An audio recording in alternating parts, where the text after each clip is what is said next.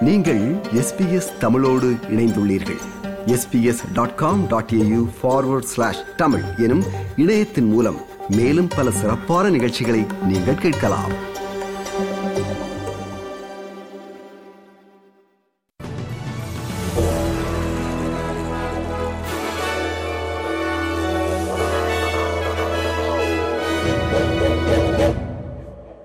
நேர்கள் அனைவருக்கும் வணக்கம். இன்று நவம்பர் மாதம் ஏழாம் திகதி செவ்வாய்க்கிழமை.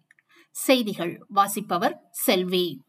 சீன அதிபர் ஜி ஜின்பிங்குடன் மிகவும் நேர்மறையான ஈடுபாடு இருந்ததாக கூறியதை அடுத்து பிரதமர் அந்தனி அல்பனீசி அவரை ஆஸ்திரேலியாவுக்கு அழைத்துள்ளார். சீன தலைவர் பரஸ்பர நன்மை பயக்கும் நேரத்தில் ஆஸ்திரேலியாவுக்கு வருவார் என்று தானும் சீன அதிபரும் ஒப்புக்கொண்டதாக திரு அல்பனீசி கூறினார். மேலும் தானும் சீனாவுக்கு மீண்டும் பயணிக்க அழைக்கப்பட்டதாகவும் கூறினார். ஒவ்வொரு ஆண்டும் நவம்பர் முதலாவது செவ்வாய்க்கிழமை நடைபெறும் மெல்பர்ன் கோப்பை குதிரை பந்தயம் இன்று நடைபெற உள்ளது. இன்று நடைபெறும் பந்தயத்தில் இருபத்தி நான்கு குதிரைகள் கலந்து கொள்ள உள்ளன. இந்த பந்தயத்தில் வரும் முதல் பனிரெண்டு குதிரைகள் எட்டு மில்லியன் பரிசுத் தொகையை பகிர்ந்து கொள்ள உள்ளன.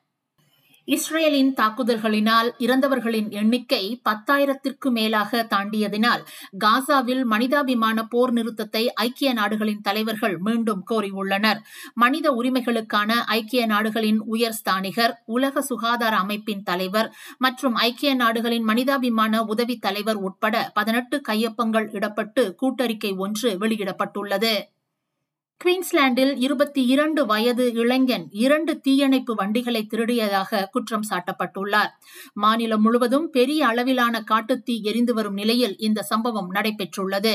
இருபத்தி இரண்டு வயதான அவர் இடைநிறுத்தப்பட்ட ஓட்டுநர் உரிமத்துடன் வாகனம் ஓட்டுதல் உள்ளிட்ட பல குற்றச்சாட்டுக்களை எதிர்கொள்கிறார். இரண்டு வாகனங்களும் கண்டுபிடிக்கப்பட்டுள்ளதாகவும் ஆனால் அவை பெருமளவில் சேதமடைந்துள்ளதாகவும் அதிகாரிகள் தெரிவித்துள்ளனர். இன்று மெல்பர்ன் கோப்பை நாள் முடிவில் பணவீக்கத்தை குறைக்க ரிசர்வ் வங்கி வட்டி விகித உயர்வு தேவை என்று முடிவு செய்யும் பட்சத்தில் மற்றொரு சுற்று வட்டி விகித உயர்வு எதிர்பார்க்கப்படுகிறது.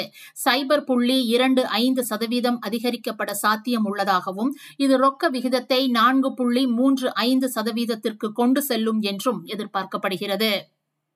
நேபாளத்தில் வார இறுதியில் இடம்பெற்ற பயங்கரமான நிலநடுக்கத்தால் இறந்தவர்களின் எண்ணிக்கை உயரக்கூடும் என்று அஞ்சுவதாக அதிகாரிகள் கூறுகின்றனர்.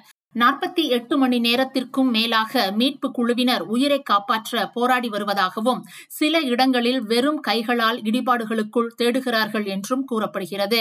வீடுகளை இழந்தவர்களுக்கு உணவு மற்றும் தங்குமிடம் வழங்கும் நடவடிக்கை மேற்கொள்ளப்பட்டு வருவதாகவும் தெரிவிக்கப்படுகிறது. இத்துடன் எஸ்பிஎஸ் தமிழ் ஒலிபரப்பு வழங்கிய செய்தி நிறைவு பெறுகிறது.